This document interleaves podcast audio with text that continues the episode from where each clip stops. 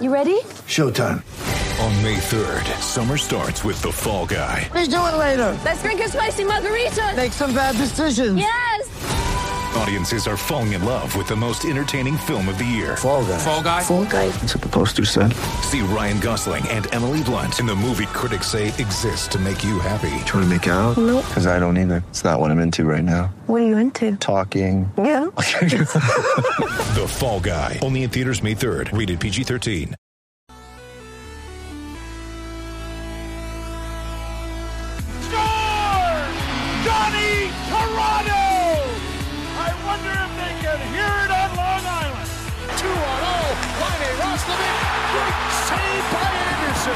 Rielly stayed on side. The late man Matthews. Great move. What a goal. Beauty. Auston Matthews. Matthews flipped it up for Marner. Mitch Marner centering. High into the net. Scores! He took fast down and his jockstrap is in the corner of the ring. Here we go, episode five of Not Another Leafs podcast on the Hockey Podcast Network. Ken Stapon joined by Brendan McCarthy and BMAC. The second round is underway. A couple upsets in that first round, including one that you called earlier on in the earlier episode.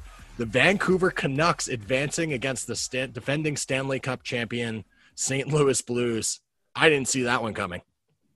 Staple, staple turning point win for the Canucks. And I, I said they would take the Blues. I didn't give a a prediction in terms of what the series would end up with, whether it be in five or six. Ends up being in six games, but really, really like what I'm seeing from the Canucks right now. Uh, obviously, they're they're loaded with talent, with young talent, and Pettersson and Boeser and and Horvat really leading the way. Hughes on the Um, blue some- line.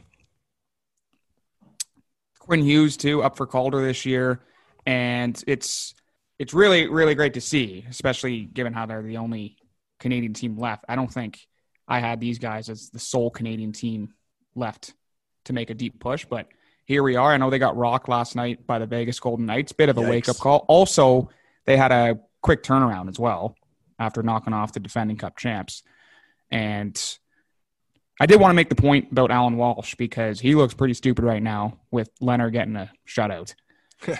Yeah, what a bad timing for that tweet, eh? I mean, you put out that your client deserves the star. I'm sure everybody's seen the tweet at this point with the sword going through Marc Andre Fleury's back and the head coach's name, DeBoer, on the blade. And obviously, Fleury has been good in net for the Vegas Golden Knights, but I don't think there's any question that through this playoffs, Lehner has been the guy and he's been up to the task to this point. I think that you only create controversy when you start Fleury on the second leg of the back to back because there's no reason that they couldn't have put him in in the following game. Like he's played well when he has opportunities to go in between the pipes, and you almost just create a controversy by putting in a second guy when the first guy is playing well in the first place. I know the analytics say that the second leg of the back to back, this goalie plays terribly. You know the save percentage goes down because they're tired, but I don't know. They've just created a mess there in Vegas, and it's got to be becoming a big, pretty big distraction in the locker room. Although last night didn't show it, they just spanked Vancouver's ass five nothing. I thought a dominant performance by the Vegas Golden Knights. They, to me, are pretty much a lock to make it to the conference final, at least on paper. They're the much stronger roster. They're the more experienced team as far as playoff pedigree. And the big boys showed up for them last night, and that's going to be difficult for the Canucks as they have a much younger team. Be interesting to see how their young stars can push back after that five nothing defeat. Yeah, and of course Vegas had had a bunch of time to to gear up, but again, best of seven series. I, I see the Canucks um, screwing things on straight here, as as John John Tortorella would like to say. You gotta stop bringing up torts here, man. Have to, man. I Tortorella to. every episode. He has I to have to. here. He has to make he has to make a quick quick. The John. Tortorella pod. That's The what- John that's Tortorella what, That's pod, what we'll start doing on the side. Yeah, exactly. But no, th- this is huge, and and you know, obviously we're we're solely a, a Leafs podcast, but right now we we can't really talk about those guys right now. But on paper, the the Canucks and Leafs are are quite quite similar, and you know, maybe people weren't really taking them seriously after they knocked off the Wild in the playing round, but you know, the confidence that this will give Vancouver going forward is is huge to knock off the defend, defending Cup champs. Vegas is going to be a really really tough squad to to knock off. but let's hope that they can carry what they had in the first round all the way through because it's going to be something special to watch. I don't know about you, but I haven't been able to watch or stay up for all these games. I saw the Marchessault goal last night, but after that, I was like, I was just falling asleep on the couch. I was watching the whole. They're game too late. night. Yeah, that's been a pretty big complaint out east that the game start time is ten o'clock. But obviously, for the t- fans out west, that's Yeah. a more natural start time. So I understand Right. why the NHL did it that way. I think it's a little bit ridiculous that the Eastern fans are complaining so much about the late start time. But then when you look at a league like the NBA, who understands how to mar- market the premier matchups and put them in prime time on a Sunday afternoon, so you can everybody has the opportunity to watch the best players in the game. I mean, it's two conflicting ideals, but obviously Bettman's chosen to make it easier for the fans for whichever particular team in that city to watch said team versus on a national or international level being concerned about that. Exactly. Yeah. I mean, the only time it gets tricky is when there's overtime. Like you have a five OT thriller. Yeah, it gets a little late. You know, especially for the nine to fivers or the seven to threes, what have you. It's like, okay, like I need to go to bed here. Obviously, it's it's amazing hockey to watch, and we're watching hockey in in August. So Yeah, can't complain. my Uh, only small complaint. is just the late bedtime. Uh, The I don't want to get too bogged down in the Vegas beatdown last night because I think what the Canucks have accomplished so far is really outstanding, and they've done what the Maple Leafs haven't been able to do in being able to close out the Stanley Cup champs in Game Six, the same opportunity that the Leafs had last year against the Bruins to close them out in Game Six, and that's what you have to do when you're against these powerhouse teams is take advantage of your opportunity when their backs are up against the wall and close it out. Because if that one goes to seven you got to feel like the Canucks are in a world of trouble with all the championship pedigree on the other side. The savvy veterans, they find a way to get it done in those big moments. And perhaps the Canucks would have been a little bit more rattled. In particular, I've been extremely impressed by the captain of the Vancouver Canucks, Bo Horvat. I mean, this guy has arrived. And guys out west will be saying, we all knew this the whole time. And perhaps it's because we don't get to watch the Western games, as you allude to, as frequently as we get to watch the teams in the East but this kid is a stud and he is dominating tough opposition in this postseason. I mean, some of the dangles that he's pulling off against experienced D men on Minnesota, on St. Louis. I mean, it's been outstanding. And I can't think of a guy who I'd rather have leading my franchise moving into the future, which got me thinking of all the captains on the Canadian teams right now. Obviously, you know, you figure the guy in Edmonton is out of the question because he's obviously the best player in the world right now. Although some people might say Nate the Great is giving him a run for that with the performances that he's been putting up in Colorado. But which of the Canadian captains would you want leading your team moving forward? And I'm not just talking about, you know, if you need to win one game or one playoff series. I'm talking about for the term. If you want your team to be winning in the next two, three, four, five years, which guy do you want? And I think that Horvat for the Canucks has a hell of an argument for being the number one guy that you'd want in that position right now. Horvat would would be my pick right now, of course. And I was covering a piece with Farhan Lalji the other day, uh, on on Canucks off day. And when he was up at the podium, Kenny, he just looked so poised and calm, almost like he's been to Yeah. a conference final before. I mean, he's like, yeah, we're confident. Obviously, you know, it's a huge boost to beat the defending cup champs, but they, they, all the Canucks team, they, they don't seem to be complacent at all. And obviously, they know that their main goal is to make a deep push, and they're well coached with Travis Green. But Horvat mainly just because I've, I've noticed, obviously on the ice he's spectacular, but off the ice he's been very calm, very calm captain, and that that's really good to see. Another guy I'd choose is probably Blake Wheeler on the Jets. Yeah. Um, obviously, he has that rugged style, but can, you know, put up 70, 60 points. And another guy who's a, a huge, huge locker room guy. And he, he seems to have all the guys, you know, buying in and not obviously the, that comes from the coach first and foremost, but I, I believe Wheeler would, would be my my second pick. Obviously, recency bias. It's Horvat, of, of course. Yeah. And we're taking out McDavid, right? Because Yeah, McDavid's out. he can't can't be counting the guy in Yeah. Edmonton because obviously he's the most dominant player in the league. Uh, I think Wheeler, when you look at him and what he means to the team and what he means to the fan base, like Yeah. I've got family in Winnipeg who are diehard Jets fans, and they love this guy. in the peg. He's just that gritty guy who will he'll fight, he'll go into the corners, he'll win the one-on-one battles, but he's still got enough of the offensive flair, like you said, where he can put up pretty readily 70, 80 points a year. Um, I think that the recent track record speaks for itself on what he's been able to do during the regular season, and then and now it's going to come down to for him what the Jets are able to do in the postseason because they sort of went from perennial Cup favorites a couple of years back Right. to now being one of those teams that's questionable whether or not they're going to even make it into the playoffs. So they need to make some adjustments, particularly on the back end in Winnipeg, and hopefully Wheeler can help to stabilize the front end. Uh, when I look at the other captains around the Canadian teams, I mean, I love Mark Giordano as a player. He's obviously a little bit long in the tooth at this point. Uh, One of the longest figure- serving players currently. yeah, it was uh, it was In the NHL. outstanding. It was outstanding that he was Across able to win the Norris to win that award at that age is phenomenal. just unreal. Uh, when you look at the other defensemen uh, in Montreal as well, Shea Weber, uh, that's another guy that you would love to be a cornerstone of your team. But again, I'm not sure how much he has left in the tank. He's getting a little bit older. He plays a rugged game, a physical style game, which is taxing on your body. And when you start getting up into your late 30s and you play that sort of style, it can really start to slow down your feet a little bit. You know, it takes a little longer to recover. So I don't expect the same production out of him uh, moving forward. And when you look at the Senators, obviously they don't have a C, no captain. Like I don't know what that's about. They got to figure that out. But they got a couple prime candidates. I expect that would be Brady Tkachuk moving forward, uh, based off the interactions that I've had with people who have a behind the scenes look in the Ottawa Senators over organization. But you figure the guy in the blue line, Thomas Chabot, would be a good choice for that C as well, depending on which way you want to go. Either would be great candidates moving forward.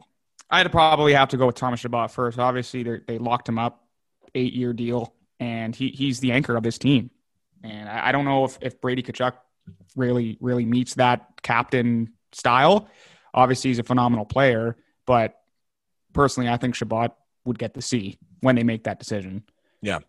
And let's not slight the guy in Toronto. Obviously, we're huge John Tavares guys being, you know, from Toronto, living in the city, Yeah. seeing what this guy was able to do. I mean, especially on his first year with the team, 47 goals with the Maple Leafs. And that's where the recency bias comes in when we open up this discussion saying that Horvat might be the guy because we're sort of slighting JT a little bit by going with Horvat over Tavares. Right. I think the recency bias is based off the fact that the Maple Leafs just simply haven't been able to get it done in the postseason. And a lot of that comes down to the leadership group and whether or not this team has the stones to bring it to the next level and push past that first round. And until they do that, when I look at a team like Vancouver, who's been able to get past that at a faster rate than the Maple Leafs, when they're a couple years behind in their rebuild, I just think that that shows the character of the locker room, the the galvanization that Travis Green has been able to accomplish with this group.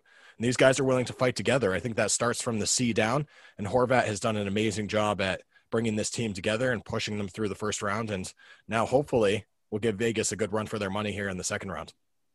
And of course, since we're, you know, rhyming off all six, two Canadian teams have a defenseman as their captain. Obviously, we mentioned Mark Giordano and then Shea Weber. I was I was still very impressed with with what the Canadiens were able to do in the playoffs.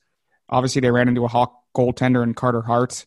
Three shutouts combined in that series. Hart had two and Price had one.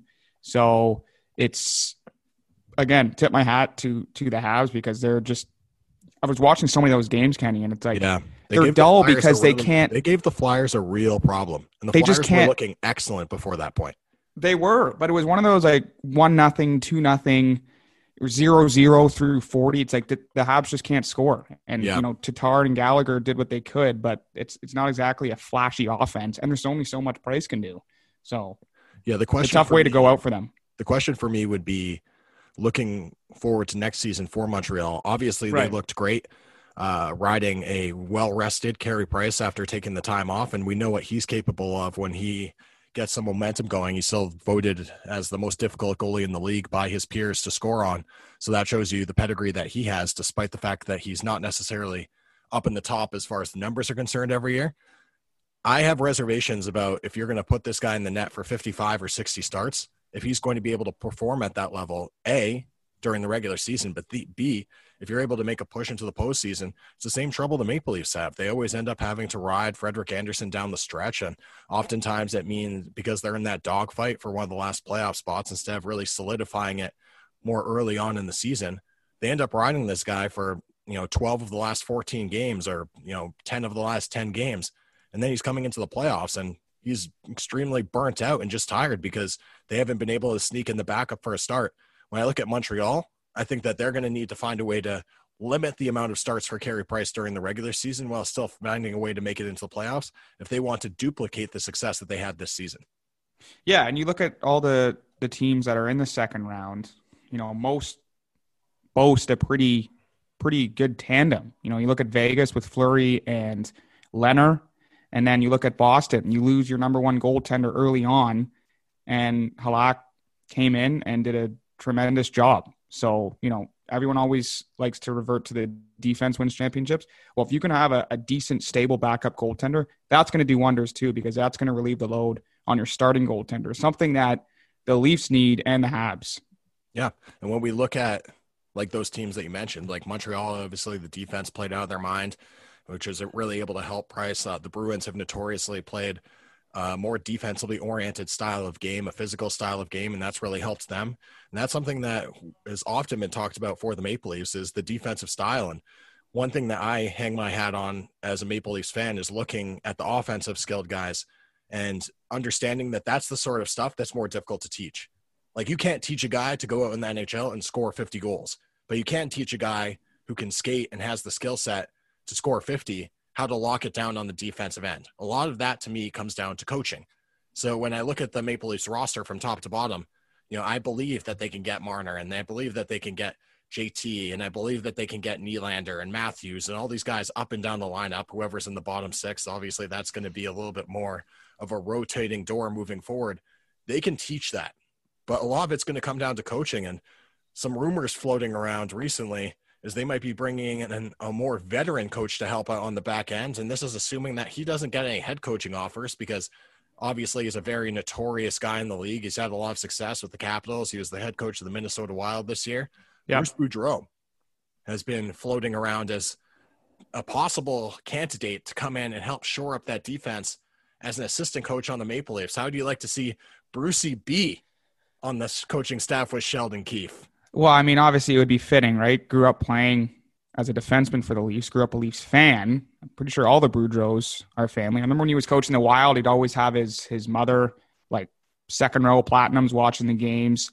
It would be it would be great, and and it's came at a good time. Paul McFarland, uh, the power play specialist, has now gone back to Kingston to serve as the GM and the head coach, and this would mean that you'd have three NHL full time coaches, not assistants. They've they've been head coaches before. Dave Hakstol, obviously Sheldon Keefe, manning the bench as number one, and then Bruce Boudreau. And we've seen this before. You look at the Philadelphia Flyers, right? Sportsnet panel pregame likes to use the word trident. Well, it's a pretty lethal trident in Philly. You have Alain Vigneault, Mike Yeo, and Michel Therrien. And look where Philly is right now. But the problem is, like you alluded to, Kenny, is Boudreau is probably still sniffing around for a head coaching job. So I'm sure if he doesn't like what he sees or doesn't like the offers he's getting, I'm sure he'd be like, heck yes, I'd love to be a part of the Toronto coaching staff. I suspect that you're right. I think it all comes down to if there's a head coaching job available for him because he's mm. obviously proven that he can win during the regular season. The real knock against Boudreau has been that he's not able to push his team to the next level in the second season in the playoffs. Uh, he's obviously finished with the Washington Capitals for a number of years, very high up in the league. I mean, won a number of President's trophies, really high winning percentage with them, but was never able to get them over the hump and into the Stanley Cup contention while he was there. Um, he had a number of years with Anaheim, sort of same thing. Uh, a number of years finishing at the top of the group in the regular season, but then again, uh, wasn't able to duplicate the success in the postseason necessarily. So that's really been the knock on Boudreau as a coach. I think that as a defensive mind, he's one of the best in the game. And ultimately, as I was alluding to before, I think that the defensive structure and the defensive teams buying into playing that structure ultimately comes down to coaching and experience, particularly. And Boudreau is obviously one of the most experienced defensive minds that's available on the market right now. And I would have to think that if a head coaching job isn't available, Kyle Dubas is going to be seriously pursuing this with a little push from the MLSE execs to bring this guy in and help shore up an area of the team that has really been under criticism for the last five years. Yeah, I think with with bringing a guy like Boudreau in, you would also add a little bit more toughness. I don't know if you remember seeing it was in 2011 when they had the HBO access into the Washington Capitals dressing room, and he just lights a fire under them. I think they had like a an ex- expletive effing counter up, and he probably dropped like 15 f bombs in like a one minute intermission talk. Every third, like every third word, he was dropping f bombs. Now, I mean, maybe maybe the Leafs don't hear enough of that from Keefe, so perhaps it could add a different element. He's older. He's 65. He's got like 25 years on on Keefe. Would there be a power imbalance? Perhaps. Or at this point, he's like, I've been coaching since I was 40. I just want to win a chip. Yeah, that's the one thing I would wonder about when I look at the Maple Leafs potentially bringing this guy in is are you undermining your current head coach by bringing in the guy with this pedigree and this experience?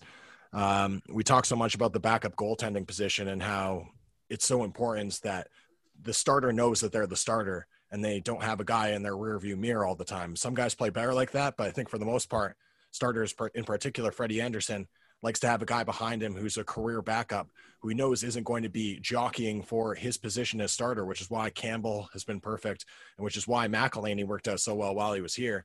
I wonder if it's the same thing for a head coach. Like if you're bringing in a guy like Bruce Boudreau and next season the season starts off, you know, to a terrible start, and I I don't suspect that Sheldon Keefe would be on the hot seat. Obviously, it's his first year, full first full year uh, at the helm for the team, so you figure he'll at least get a couple seasons to figure it out. But if things aren't going well, that can put a lot of pressure. And you know how this market gets.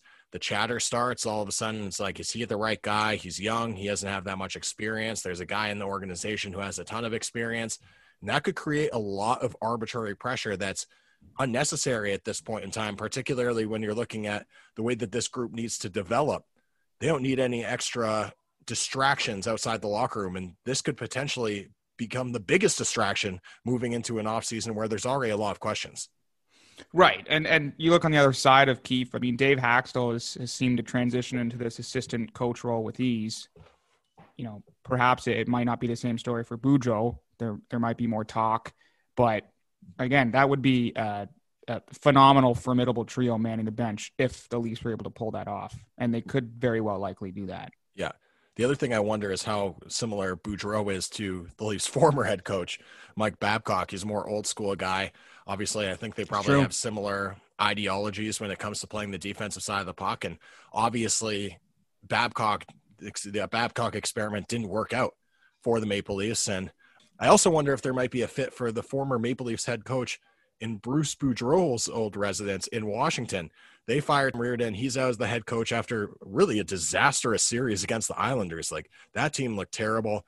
Obviously, the management group coming out and saying that they feel like the culture is lacking there or it's begun to sort of lack a little bit, which is surprising to hear mm-hmm. because they've had to really establish a nice winning culture under Barry Trotz before he left after winning the chip a couple years back and they just haven't been able to figure it out since then and look like the dominant team that won the cup, particularly at all, really, in that series against Islanders. I wonder if Mike Babcock would be on the short list to take over the coaching job in Washington.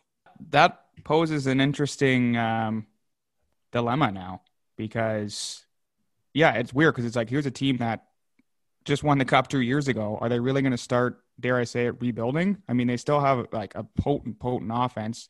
You have uh, a stud defenseman in John Carlson. But that, I mean, if Babcock wants to come back from his uh, his Barbados uh, villa, then sure. Or he's just going to keep sitting on that fifty mil because, you know, another guy, Barry Trotz. How good is he feeling right now? He used Man, to coach the Caps. He's feeling and now great. coaches the Islanders, and he just knocks off his old team. You want to talk about who's sitting in the library bar? It's Barry Trotz and Lou Lamoriello, and they're just sitting there drinking their scotch on the rocks, laughing at the fact that the Maple Leafs are t- taking it packing, the Capitals are packing, and they're just sitting there like, "You guys, you guys think you understand, but we're the guys who have been in the league for 30, 40, 50 years in Lou Lamoriello's case, and Yeah. we understand the game differently than you guys understand it. And here we are sitting as one of the final eight teams while everybody else is getting ready to hit the golf courses. I think we need to take a trip to the library bar when we're allowed access to. yeah, it's in the bubble. We can't Yeah. crack in there now. Imagine we just appeared. Maybe we should just go drinking Yeah. at the public library. If we can, Like, if yeah, we can't get to the uh, library bar, we'll just uh, make some, go make some Manhattans. Well, it's Hotel X and the Fairmont, right? That's where they're all. Uh, Hotel X and the Royal York. Yeah, Fairmont Yeah. Royal York. Yeah. So I'm sure. I don't know now that where they're the teams are getting eliminated. I wonder if they're all just moving into one hotel. Who knows? Uh, I'm not certain that they're trying to really move people around. It's been working so far, so I think they're That's just going to stay put That's until until the end here. Not trying to Yeah. make it too complicated. You see, Gritty is uh, wheeling around in Toronto, Ohio. gritty. Just drives me nuts, man. Like th- there's so- He's like, No, he's like, he's I just- figured out a way to get to Toronto. And I was like, oh, wow, the Canadian government made the exception. They're letting in the mascot. Like, I was like, maybe they just mailed the suit up here and then they're going to have some guy on the staff be walking around in the arena. But no, he's just wheeling around in Toronto, Ohio, like this tiny little town, just trolling everybody. well, it's like the uh, it's like the characters in, in in Disney World. Like they obviously like changed up who's actually in the costume, but I feel like there's just one dude in the gritty costume. Like that's his full time gig. Like I don't think Carlton the Bear has a sole person in there for each game. You think there's like numerous people? You're ruining I think this for a there's lot of one- I think there's one- the podcast right now. They're like, I think there's one dude for gritty. Yeah, this he's just one. Like he's just like where's He's the nutcase. It's got his own stench in there. It's Yeah. familiar. Like I'm man. Can you imagine like, for example, like the Raptors? They have those mascots that are constantly doing backflips and dunks and all that sort of It's stuff. And, nuts. yeah, the athleticism is incredible.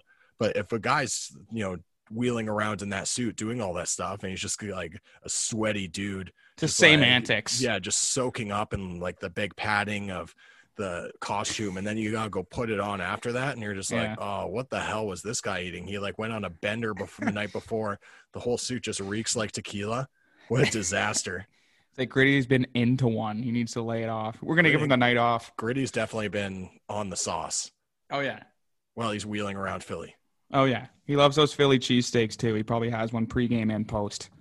Okay, one of the things that drives me crazy about the Maple Leafs off season is how everybody's always pitching these preposterous trade propositions. So let's just call it what it is. Like they think that they can get the world for Johnsson, Kapanen, and a second round pick, and for some reason they're going to be getting this massive return. You know, a top right-handed shot defenseman. Uh, recently, one of the propositions that I saw on Twitter that was making the rounds involved the centerpieces of Mitch Marner and then Matt Dumba for the Minnesota Wild. There were some other players involved, maybe some picks. I think the one that I saw a second round pick. It had a couple depth forwards involved. Mm-hmm. What do you make of these sorts of trade propositions? Because I find it ridiculous that we're even talking about this. It seemed pretty clear that Dubas wants Marner to stick around for the duration of his career in Toronto.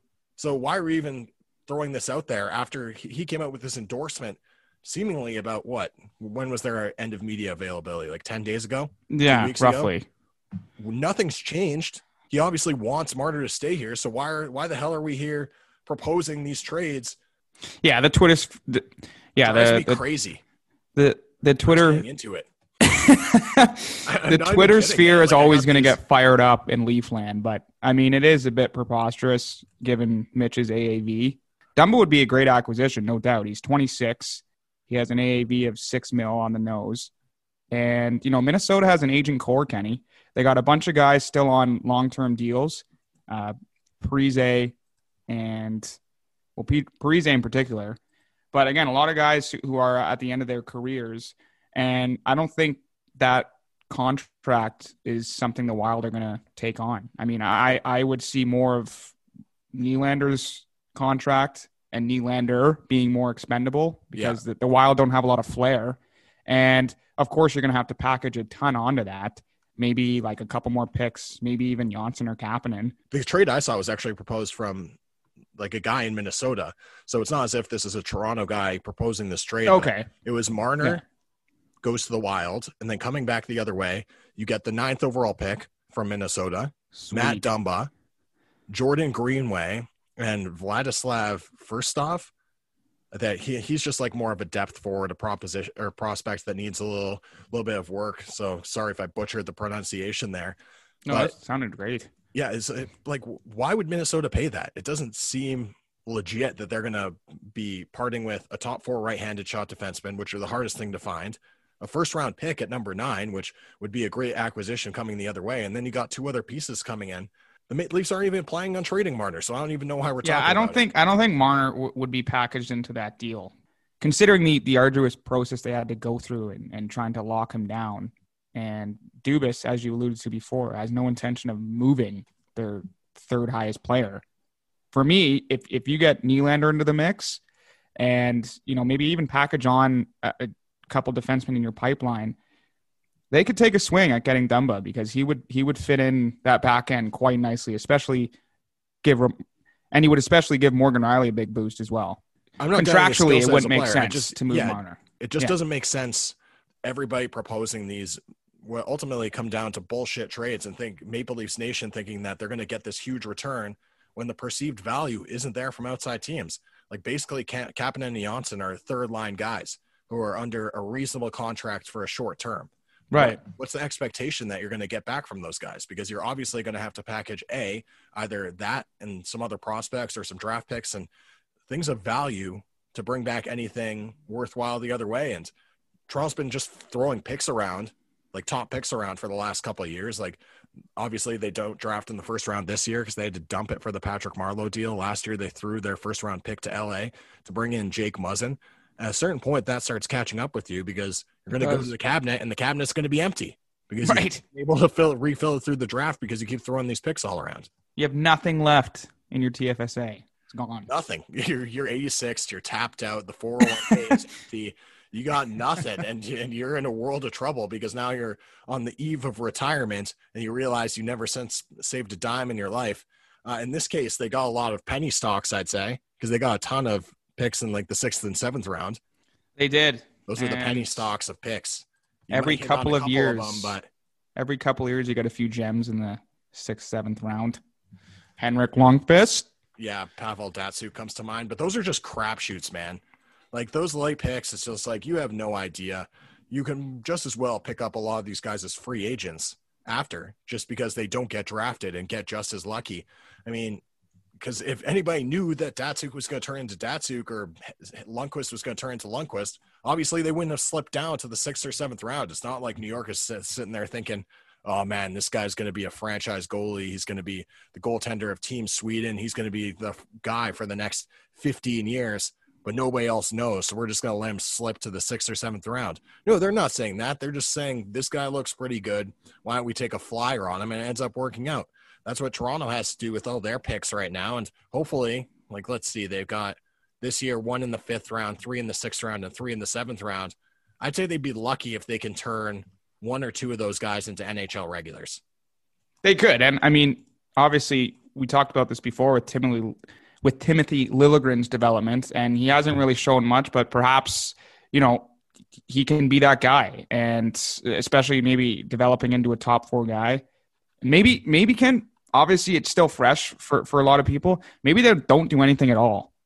Maybe they they obviously Ceci and Barrie are going to walk.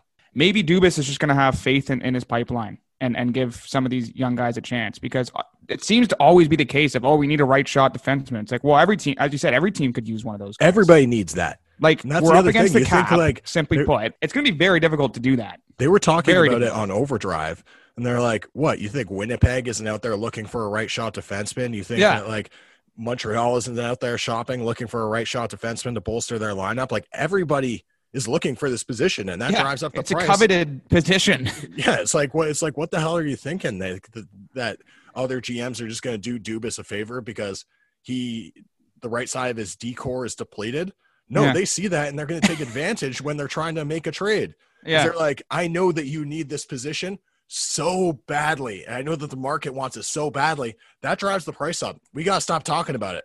We got to stop talking about Toronto needing a right handed D man to help the organization acquire one. Because the more that we talk about it, the more other GMs are going to have their, you know, foot on the gas or foot on the pressure point, just trying to drive up the price on us. They know that's the one thing that Dubas so desperately needs. Yeah. Everything everything else is is running pretty well, Yeah. considering. And that's one thing. It's like, oh, we're not yeah, we're not gonna give you a freebie. Yeah. Hey, here's Brandon Tanev. Like it's, I he's a U- I brought him up. He's he is he is a UFA after this season, and I know they were kicking tires on that guy. But you could just list a bunch of right-handed defensemen. It's like, sure, we'll take him. But it's like, well, there's going to be, you know, well now with Seattle, gonna be there's going to be 31 other teams. I mean, like we want one too. So, Yeah. ah, Yeah, it's a it, it's annoying. Uh, before we get out of here, I just want to run through like the remaining series and get get your thoughts on that. A little bit of a surprise that Dallas jumped out to an early lead, one nothing lead on the Avalanche. They were sort of steamrolling coming into this series, but Dallas should not be taken lightly. Last year, they lost in seven to the St. Louis Blues, who ultimately ended up going on to be the Cup champions. So we know that they were right there a year ago. You see Colorado bouncing back and being able to take over this series, or you think that the Stars are should be the favorites moving forward? Stars always surprise me, man. They, they really fly under the radar. And obviously, Tyler Seguin just got going recently, uh, finally able to pot his first of the playoffs. You know, every, even mid-season, I was like, the Stars are in third in the Central.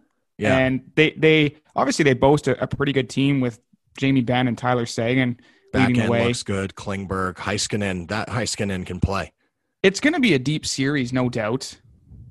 But I think Colorado is on a damn mission. Yeah, And of course, it's a former Leaf Kenny that's tearing it up. I think Kadri is like top three in points. yeah. I got a little side bet that uh, Kadri will end up the, with more points than Stone in the playoffs. We won't Oh, yeah? with who. I think I think you Yeah. might I think you might know who I've got that bet with. But yeah, Locked Kadri- on Senator, Locked on Senators podcast host. Yeah, the Avs like just look like they've got it all together right now. They've got the grit, they've got the speed up front. I mean, MacKinnon is dominating play. It's He's unreal. Yeah, Nate Dogg. You look at you look at Rantanen, Landeskog. I mean, Cale Makar on the back end looks like a five year veteran back there. The way that he's able to break the puck out, the way that the amount of points that he puts up, he quarterbacks that power play. I mean, they look outstanding in Colorado. Uh, I would say Dallas, to your point that they're surprising. I was ready to write off this core two years ago because they weren't getting it done. It just seemed like Benn had been there forever. Seguin had been there forever. They weren't winning. Radulov is sort of like he puts up big numbers, but outside of that, I wasn't seeing the depth. I do think the addition of Joe Pavelski has done wonders for that team and the locker room. Like this guy was obviously a heart and soul guy of the San Jose Sharks, and then they lose him, and they don't realize how much that, or maybe they did realize how much they were going to lose, but they just couldn't afford to pay him with all the money they have looped up in their back end but he's a heart and soul playoff guy, and he is really paying dividends for the Dallas Stars since he made the move over from San Jose. I forgot about him too. That add him to to one of the guys leading the Throw him in the Dallas. mix. Corey Perry in the bottom four, bottom three. A lot of guys with with deep run playoff experience. So Not to be trifled with, but I do like the Avalanche coming out on top in that series. Uh, one game last night, the Bruins and the Lightning. You know, Boston ends up hanging on Tampa with the late goal with a late goal with uh, empty net to cl- claw within one, ruin everybody's day who had the puck line as Boston wasn't able to bury the empty netter. So sorry to anybody that had that one. But the Bruins, I thought in the third period, they looked a little bit lost in the second period. They were getting dominated by Tampa Bay during the second. But in the third period, I thought that they came out with intention and were really able to shut the door on the Tampa offense. Jaro Halak, I thought, had an excellent game. Both goals against him bounced off Charlie McAvoy. So tough night for McAvoy in front of the net. Boston, uh, yet again, finds a way to get it done in the postseason. And you've got to feel if Tampa Bay can't get it done against Boston this year, the book is start going to start sort of sounding like the Toronto Maple Leafs, where they're an excellent regular season team who doesn't live up to expectations once they get into the postseason. you're absolutely right. I, I see this series going seven. Absolutely. I don't have a winner because it's just so tight. We were always waiting for this matchup to happen. And one of the biggest things with Boston, you know, they're the big bad Bruins. They're physical. They got a loaded top line and Pastrnak, Bergeron, and Marchand, but they just don't panic. They never panic. It's like, okay, you know, we'll, lose Rask. And, you know, obviously we're, we're thinking of Tuukka Rask and his family. I believe his daughter had a medical emergency. So They're thoughts and prayers with them. the coals in Boston, and it's so hard to watch. and it's the beginning of a series that he has to leave. Yeah. And the way the Boston, tough on the locker room. Like absolutely. like And- obviously family comes first and i think that anybody who doesn't understand that like i don't think that boston will be any worse for wear just saying all right we don't want you as a part of our fan base if you can't understand that there are more important things than hockey having said that it's still an extremely difficult position for your team when a guy with rask's pedigree and the way he's been able to win in the postseason leaves the team on such short notice really impressive job by the team to bounce back and get a big win in game one and a more impressive job from Jaro Halak, who's been Absolutely. as the guy now. Like he's he's the number one guy, and we've seen what he's capable of in the postseason in the past. You remember that run he took the Montreal Canadiens on back in the day. This is a guy who the team believes in, and he believes in himself, and he's going to have to be the right guy for the job and outperform a very talented goaltender on the other end in Andrei Vasilevskiy if Boston's going to have a chance to advance to the Eastern Conference Finals. and that might be the tipping point, just solely on a on a hockey note, because because Halak has, has done a, a really good job, and it's from a hockey sense, it is too bad that the Boston Bruins did lose Rask, but that could that could make or break uh, a seventh a seventh game in a do or die situation. Vasilevskiy could have the upper edge, but Halak's been hot right now. I'm interested to see how how far he can uh, keep his team going. Yeah, and there's no real backup situation there now. Obviously, before when you have Rask, if you need to call in Halak, you feel pretty comfortable with that. I'm not sure how d- deep the Boston Bruins goaltending situation is, but you got to feel like their third guy is not going to have the same pedigree as either of those guys in the first and second slot. So No, it's going to be Halak, ride or die.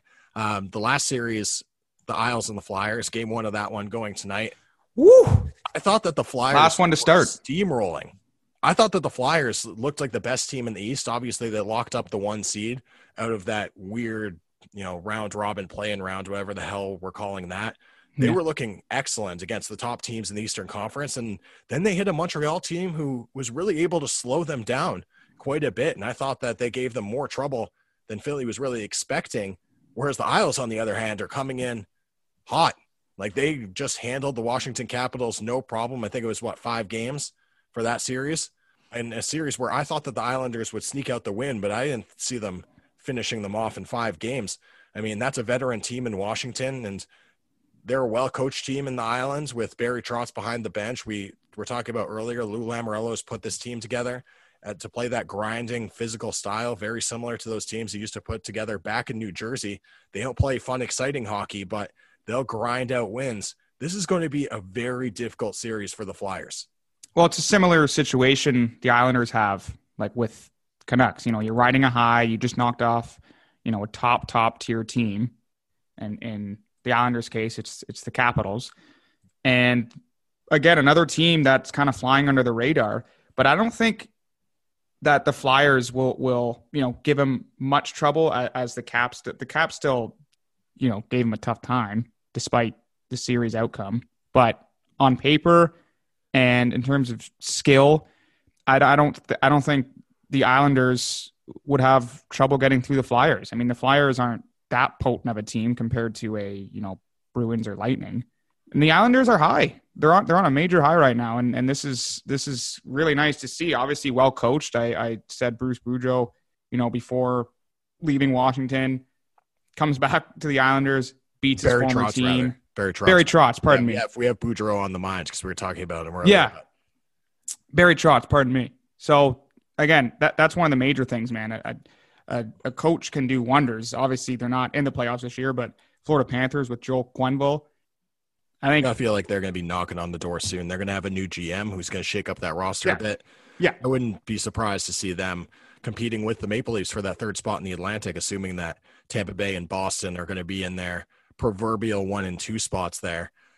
I think for the Flyers, the main thing is they just have to get their big guns going. Like they've been doing it with secondary scoring to this point. You really haven't seen the production out of Giroux. You haven't seen the production out of Couturier, out of Konecny, out of Van Riemsdyk.